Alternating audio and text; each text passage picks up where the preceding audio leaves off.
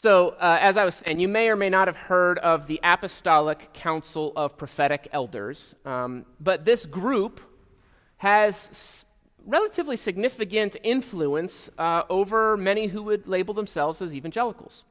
This was the group, you may have read about them in the news uh, over the last couple of years, but it's a group of dozens of, um, maybe upwards of 100 charismatic preachers, uh, individuals like Jeremiah Johnson, uh, and, and a lot of these figures falsely predicted that Donald Trump would win the 2020 election. And uh, uh, actually, a lot of people who have studied this have pointed to uh, some of their influence as what led to, uh, helped incite the January 6th insurrection.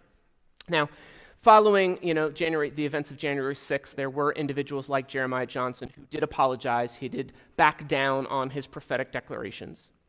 He's one of the more well known ones. But there were some who continued to dig in their heels, continuing to state that it was God's will that Trump would be in the White House, continuing to predict uh, that a miraculous turn of events was going to take place that would put Donald Trump back in the rightful place as leader of our country.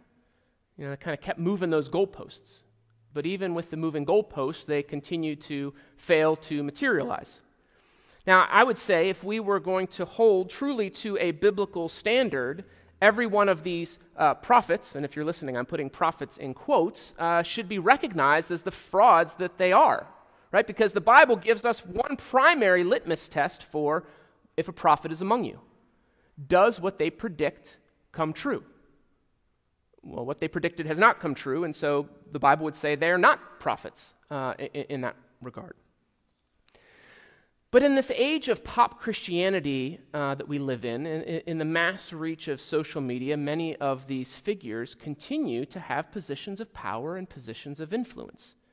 You know, as I've been reading through the book of Ezekiel, it's been difficult to imagine individuals who are on the opposite end of the spectrum between these, you know, apostolic council of elders and the ministry of, of Ezekiel, or the ministry of just about any prophet in the Old Testament. Right? These prophets in our day and age use their influence to hold lofty positions. They, they profit in the formation of their own wealth and brand. But as we look at Ezekiel, we see that to be called a prophet was not a, a fun calling by any stretch of the imagination. To be used by God is to be highly inconvenienced, as Bryce said. I mean, last week we, we kicked off this eight week series through the book of Ezekiel. We saw Ezekiel experience this powerful vision of God, but God hadn't said anything yet. It just said the very like last verse of chapter 1 said, and I heard a voice speak.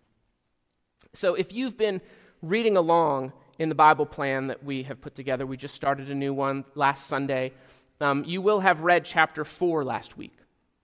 Now, chapter 4 describes somewhat what Ezekiel's lifestyle in the Lord was about.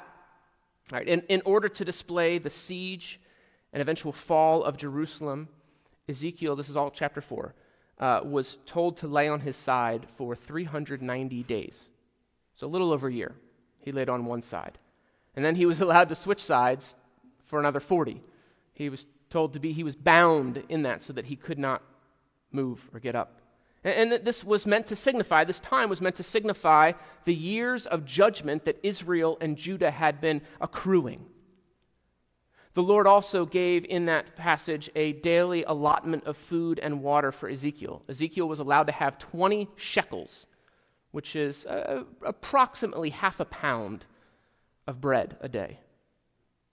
And he was allowed a sixth of a hin of water to drink, which would be about 24 ounces, you know, one of those water bottles, about that big. You know, one and a half of the plastic water bottles we use all the time. That was it. Oh, and, and his bread was to be cooked over cow dung, which that was a common source of fuel in that day, but that was actually an upgrade over what was originally proposed, which was that it was supposed to be cooked over human dung. Ezekiel, being in the will of God, being used by God, was allotted a pittance, all in service to this calling from Yahweh. Now, I, I share this to demonstrate that to be a prophet in the Old Testament was not always a pleasant endeavor. You know, if we're following the ministry of so called modern prophets who are living lives of luxury and comfort, that doesn't seem to fit with this image of the prophets that we find in the Old Testament and that we'll continue to find in Ezekiel as we study him. So if, let, let, we're going to, chapter 4 was kind of a freebie. We're going to look at chapter 2 and part of chapter 3 this morning. If you want to open Bibles up to that, uh, we're going to pick up where we left off last week. As I said, Ezekiel saw this kind of magnificent glory of God. Uh, he was in the land of Babylon. He was displaced from his, his homeland. And, you know, Ezekiel has this, this vision and is just so overwhelmed that he falls flat on his face, just as the Lord began to speak. So, Ezekiel 2, I'm going to start just with the first seven verses. And he said to me, Son of man, Stand on your feet, and I will speak with you. And he spoke to me, or excuse me, and he, as he spoke to me, the Spirit entered into me and set me on my feet, and I heard him speaking to me. And he said to me, Son of man, I send you to the people of Israel, to nations of rebels who have rebelled against me. They and their fathers have transgressed against me to this very day. The descendants also are impudent and stubborn.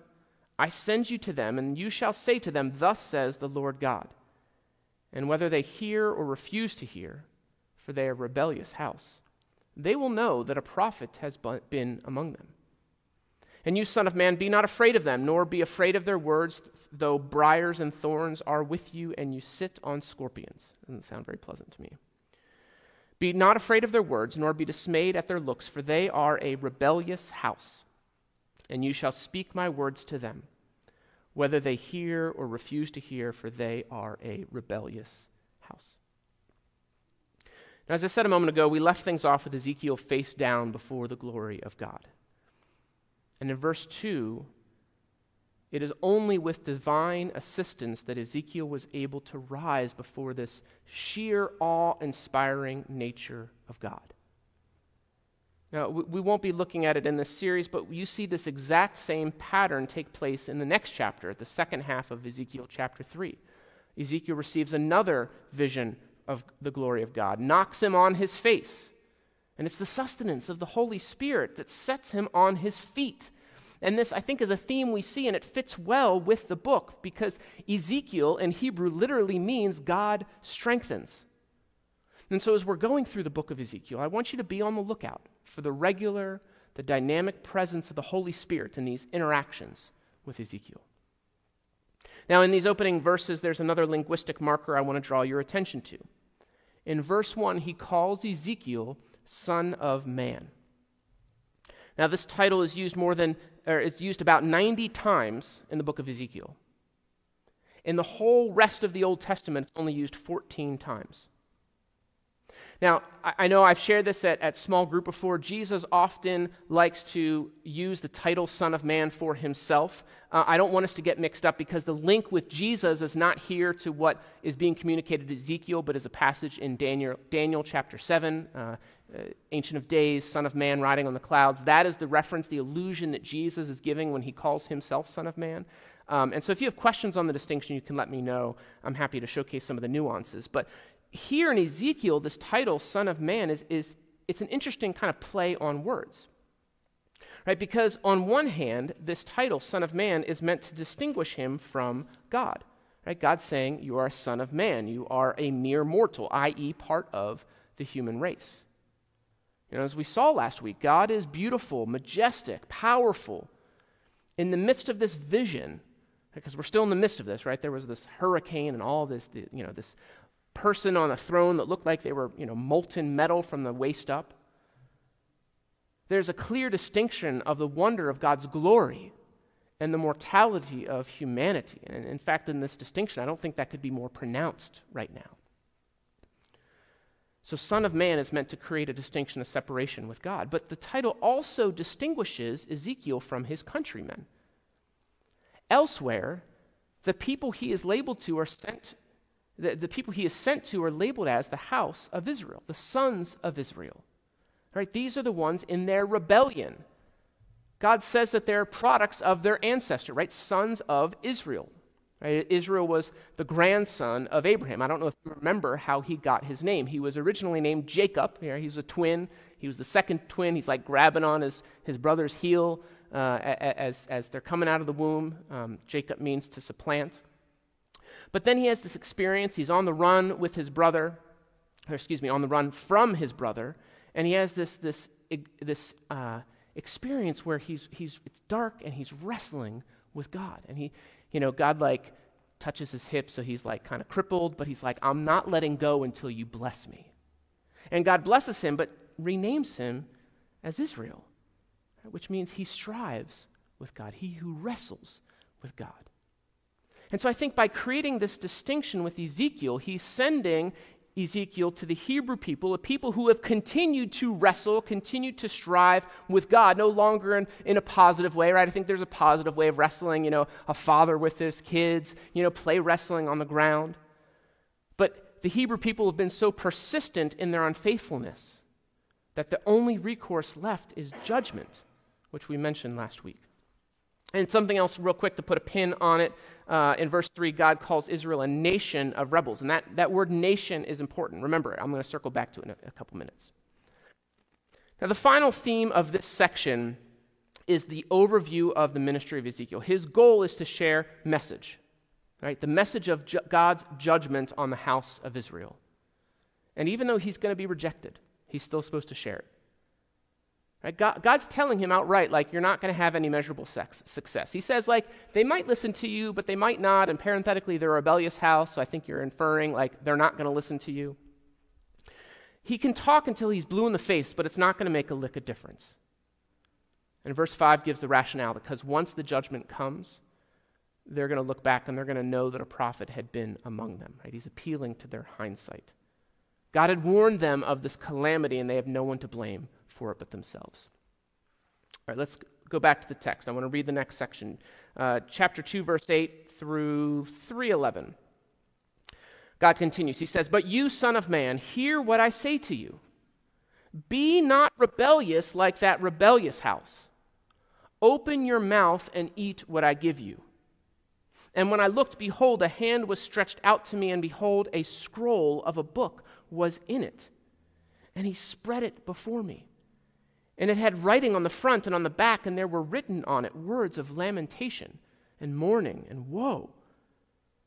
And he said to me, Son of man, eat whatever you find here. Eat this scroll and go speak to the house of Israel. So I opened my mouth, and he gave me the scroll to eat. And he said to me, Son of man, feed your belly with this scroll that I give you and fill your stomach with it. Then I ate it, and it was in my mouth as sweet as honey. And he said to me, Son of man, go to the house of Israel and speak with my words to them. For you're not sent to a people of foreign speech and hard language, but to the house of Israel. Not to many people of foreign speech and a hard language whose words you cannot understand. Surely, if I sent you to such, they would listen to you. But the house of Israel will not be willing to listen to you. They're not willing to listen to me because all the house of Israel have a hard forehead and a stubborn heart. Behold, I have made your face as hard as their faces, and your forehead as hard as their foreheads. Like emery, harder than flint, have I made your forehead. Fear them not, nor be dismayed at their looks, for they are a rebellious house. Moreover, he said to me, Son of man, all my words that I shall speak to you, receive in your heart and hear with your ears, and go to exile, go to the exiles, to your people, and speak to them, and say to them, Thus says the Lord God, whether they hear or refuse to hear. Inconvenience. I think it's later in chapter 3, um, which again we're not going to look at. There's another point where Ezekiel's tongue is he's told it's going to cling to the roof of his mouth. He's not going to be able to talk unless it is the voice of the Lord. Again, this is uncomfortable stuff for him. Now, an interesting note in the section that I just read is that Ezekiel's, like this call on Ezekiel's life, is kind of like an object lesson for the nation of Israel. Ezekiel is compliant, he is obedient to God, contra to the attitude of Israel. I mean, look at verse 8 of chapter 2. God provides a command to Ezekiel.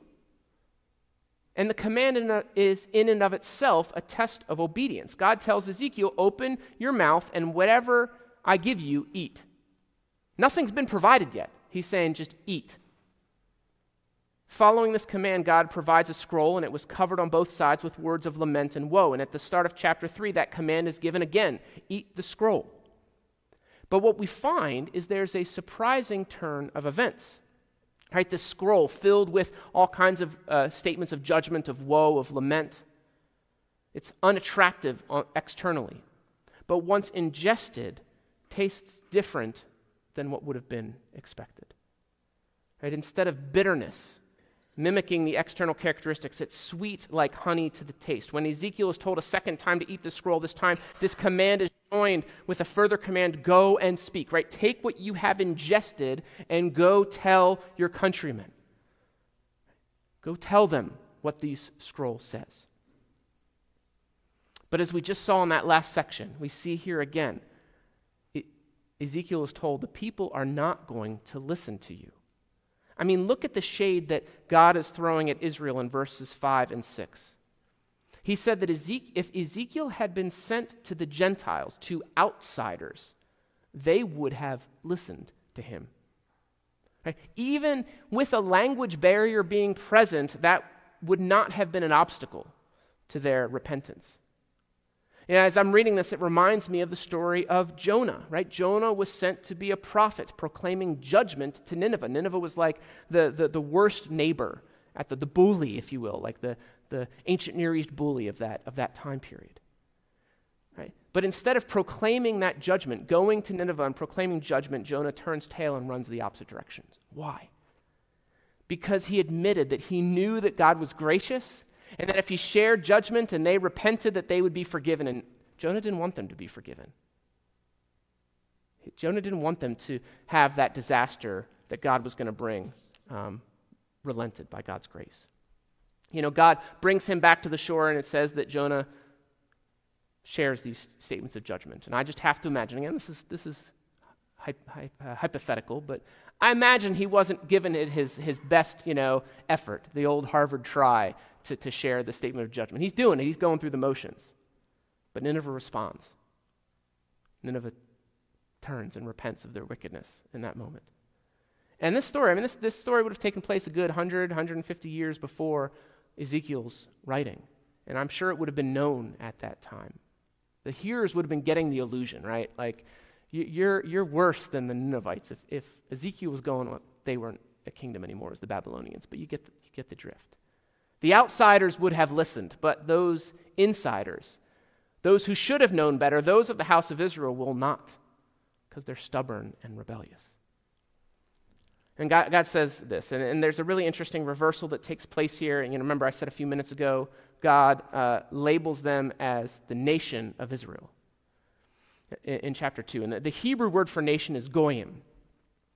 But here in chapter 3, verse 5, he describes the Gentiles, the outsiders, as a people. The Hebrew word ham, right? Abraham, Ham. What's interesting about this is that there is a reversal of roles. The nations outside of the covenant of God, the Gentiles, were often referred to as goyim, as nations, whereas the Hebrew people were typically described with the word ham, people, my people, God would often say.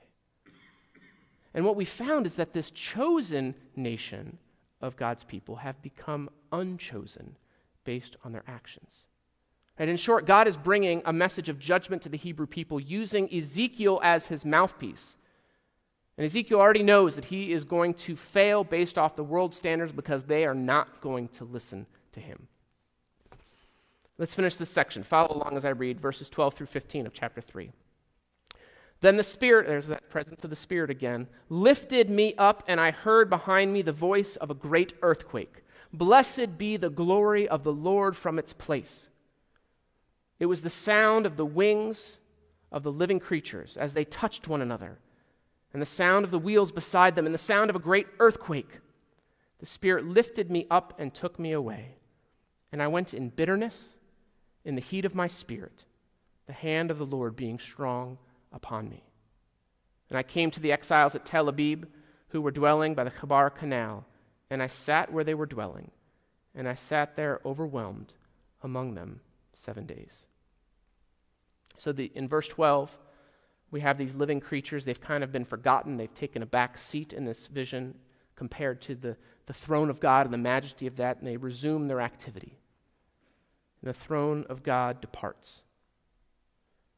And Ezekiel returns to his people. And after this vision, it says, the text says that he is overwhelmed, he's bitter, he's angry. In language in verse 14 of in the heat of my spirit is an idiom that is usually used to describe wrath.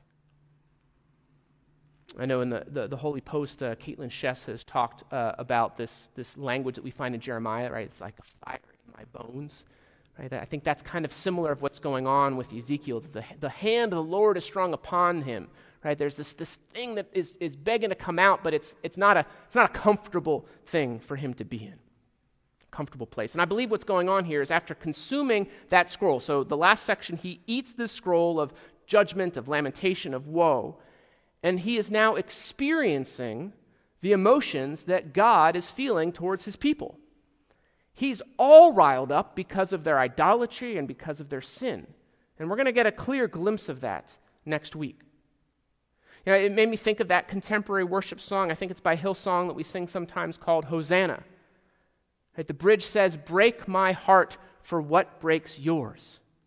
And we often sing that. I know I've often sang that in ways that's very, um, uh, what's the word, like sentimentalized, you know, like, Oh, I want to feel what you feel, God. I'm so sad. I want to be sad for what you're sad for. But here we see Ezekiel feeling that. It's not pleasurable, right? It, it, he is feeling the, the angst, the, the, the anger that God is feeling in that moment for idolatry, for justice. He's stuck right now, living in the tension of experiencing things from God's perspective, but simultaneously having to live alongside his people. And so, after all this, like, he, he is so overwhelmed and overstimulated that he lays, he needs seven days to recover from what he has just had, what he's just seen. And so I, I hope that as we forayed into this call of Ezekiel, it's opened up for us, opened our eyes a bit, that this prophetic calling in Scripture is not really anything uh, it, it, that folks would seek after of their own volition. It was positions of power, it was positions of authority, but there was a real sobering side to that vocation. Life for God can be real toilsome, it can be painful, it can be difficult. You know, there, there's a bumper sticker theology that seems to indicate that, you know, if you follow God, if you're in your will, like life's going to be smooth and easy. But what we see from Scripture is quite the contrary. Being right in the middle of the will of God sometimes can be some of the most dangerous and difficult places we can be. Similar to what Bryce said this morning. To be used by God might mean that we are highly inconvenienced. And we see the truth of that when we look at the life of call and calling of Ezekiel. So, as we try to unpack that and take some of this home, I, I have a, a few kind of take home lessons, a few things, ways that I want us to think about this text this morning. Because as followers of Jesus Christ, we are ambassadors to his kingdom. We have a calling on us, whether it makes us feel comfortable or not. There is a calling that God has placed upon us to make God known to those in our spheres of influence. Um, the Bible teaches in Ephesians that one of the gifts of the Spirit is the gift of evangelism, the gift to be an evangelist. We might not, we're not all given that gift, but that doesn't let us off the hook. We're all called to evangelism in some way, right? We're called to, and that's what evangelism means good news, right? To be bringers, bearers of the good news of Jesus Christ. Apart from any linguistic challenges like Ezekiel, we're going to find it difficult to communicate the gospel to our culture at large because it's difficult to communicate the gospel to a stubborn and rebellious people who are dead in their transgressions, to use the language of Paul in Ephesians chapter 2. Right? What, what people need is not just new information. Uh, when I was in college, I remember, you know, I, I, was big into apologetics and thinking, I'm a very rational person. If, if I can just showcase the right rational argument that disproves atheism or disproves whatever worldview, then people will come to know Jesus. And someone said, like, you can never, you can't argue someone into the kingdom. It's not just by giving them new information that they need, but they need new life. And we're going to see that theme of interior transformation that God brings. I won't steal too much thunder from, from that week, but we're going to see that in a few weeks in Ezekiel. When we consider sharing the gospel, there is no right way to go about it. Now, there are plenty of wrong ways, let's be clear, but there's no formula for communicating the gospel to an unrighteous or unrepentant neighbor or friend or coworker. Right? Just giving out information is not going to solve the problem. You and I, on our own, are not able to save a single person. I think that's really important for us to acknowledge and realize. You or I cannot do it on our own. We must rely on the power of the Holy Spirit, which is going to be my second point in a minute. But to stay here for a moment, I, I know that this can be intimidating, this can be discouraging. In a culture that is at worst openly hostile to the gospel, and at best is largely apathetic to it, it's not comfortable. It's an inconvenience to put yourself, to put your faith out there. You're going to face rejection. It's going to happen, much like Ezekiel was told he's going to face rejection.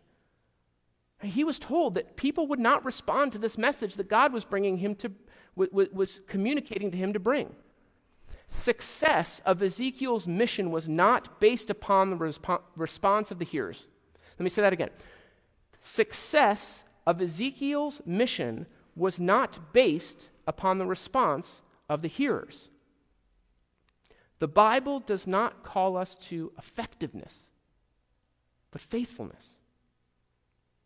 I think that we live in this like post industrialized society, and I think this is a much needed reminder. Because we live in a culture of metrics. I've been reading a book, it's a really good book called Atomic Habits. James Clear, I think, is the author, and it's about kind of like self help, live your best life now kind of thing. But everything that he does is broken down into metrics, right? If I can make myself 1% better today, 1% better on that, and compound interest kind of stuff. It, good, good book. I think there's a, a place for, you know, social, behavioral transformation in our lives. But the Bible does not teach us or, or judge us based on metrics. Because in our culture, metrics communicate value. I am better if I'm 1% better today than I was yesterday. My value has increased. But God's value for us is not based upon what we do. It's not based upon metrics. It's based upon what Jesus has done for us. So God's call in our lives is to still be obedient, to follow Him, to step out in faithfulness but the results are never what we are judged upon of that. Stepping out in faith, but leaving the results up to God. But secondly, as I said a moment ago, we have no control over the response of our hearers. Now, in light of that, right, that doesn't give us liberty to be a jerk. Like it's possible that the rejection that we are experiencing is just because we're, we're being a jagoff right now, you know. The power of the Holy Spirit is the one who brings repentance. What Jesus does in someone's life is a miracle, right? Because it's not about self help. It's not about being 1% better today than I was yesterday. Because it's not just about making bad people good, but taking dead people and bringing them to life once more for his kingdom. And what that means for us is that we need to have a greater reliance of the Holy Spirit. When we look at the writings of, uh, writings of Ezekiel, we see this constant presence of the Spirit guiding him, providing vision, strengthening him. And, and the Spirit was not, he didn't have access to the Holy Spirit the way we do today. We too must rely on that same Spirit in our ventures for God. And what this means, and this was really convicting for me as I was kind of doing my, my work on this.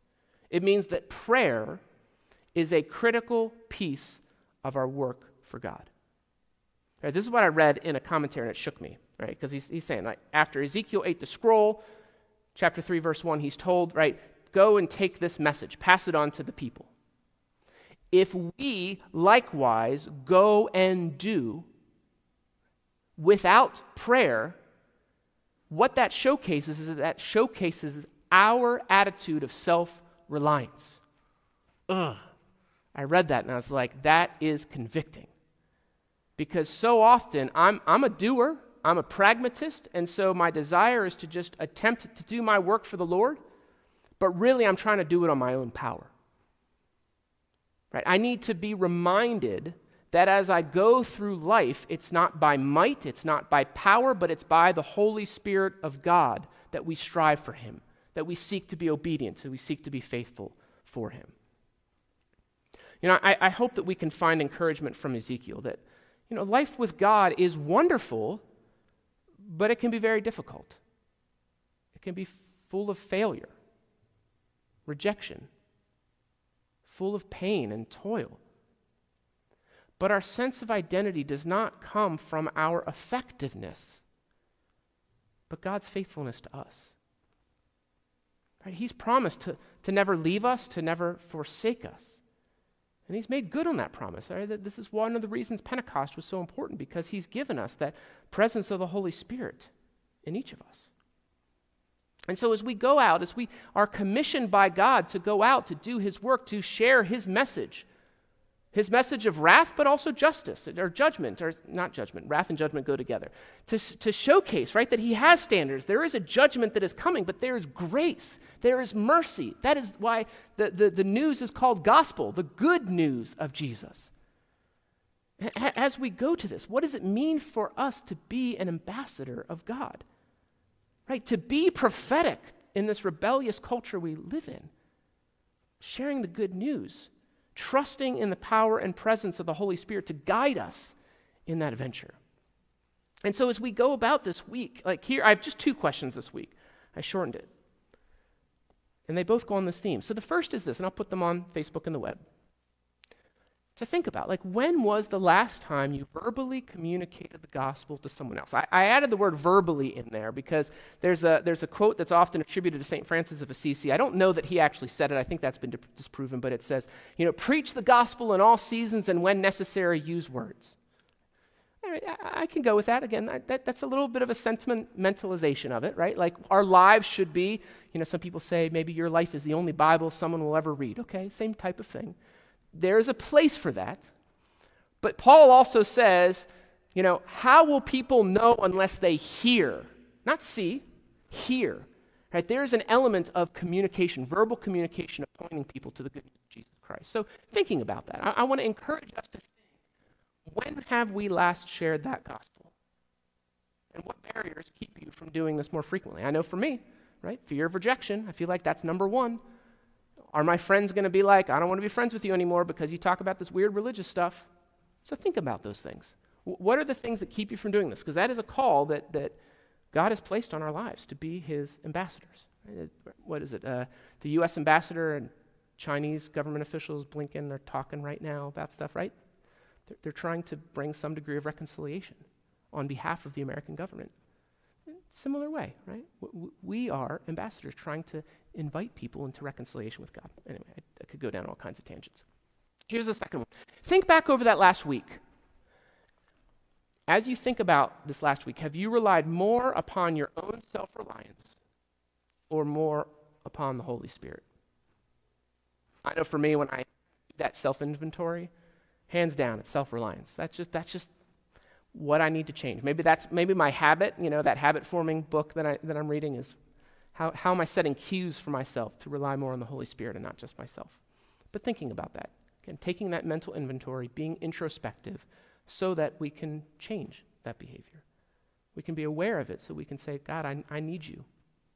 Right? Every hour, I need you. As we, we sing that, Matt, I think it's Matt Maher who wrote that song. Right? We sing, Every hour I need you, but are we really living that way? Or are we just giving lip service to it? So, anyway, some things to think about. Let me pray and then we'll, we'll uh, close and and worship.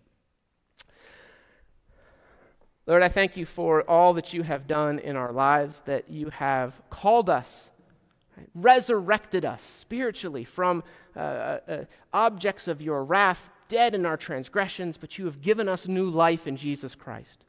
And as we experience that new life, may we be, be uh, ambassadors, be, be people, guideposts tour guides pointing to the ways in which you're working in the world. Lord, that we can be, and I, I, thinking about that quote of evangelism, that evangelism is just one beggar telling another beggar where to find bread. Lord, we found that source of life. May we be quick to share it with others. But as we do so, Lord, may we not be shaken in our faith in you when times get rocky and times get tough. May we not uh, have this, this understanding that life with you means smooth sailing, smooth sailing on easy street. God, as we encounter trials and testing, may we firmly recognize that we can be in the midst of the storm, in the midst of your will, and hold fast to that only being sustained by the power of your Holy Spirit. Lord, it's in your name we pray. Amen.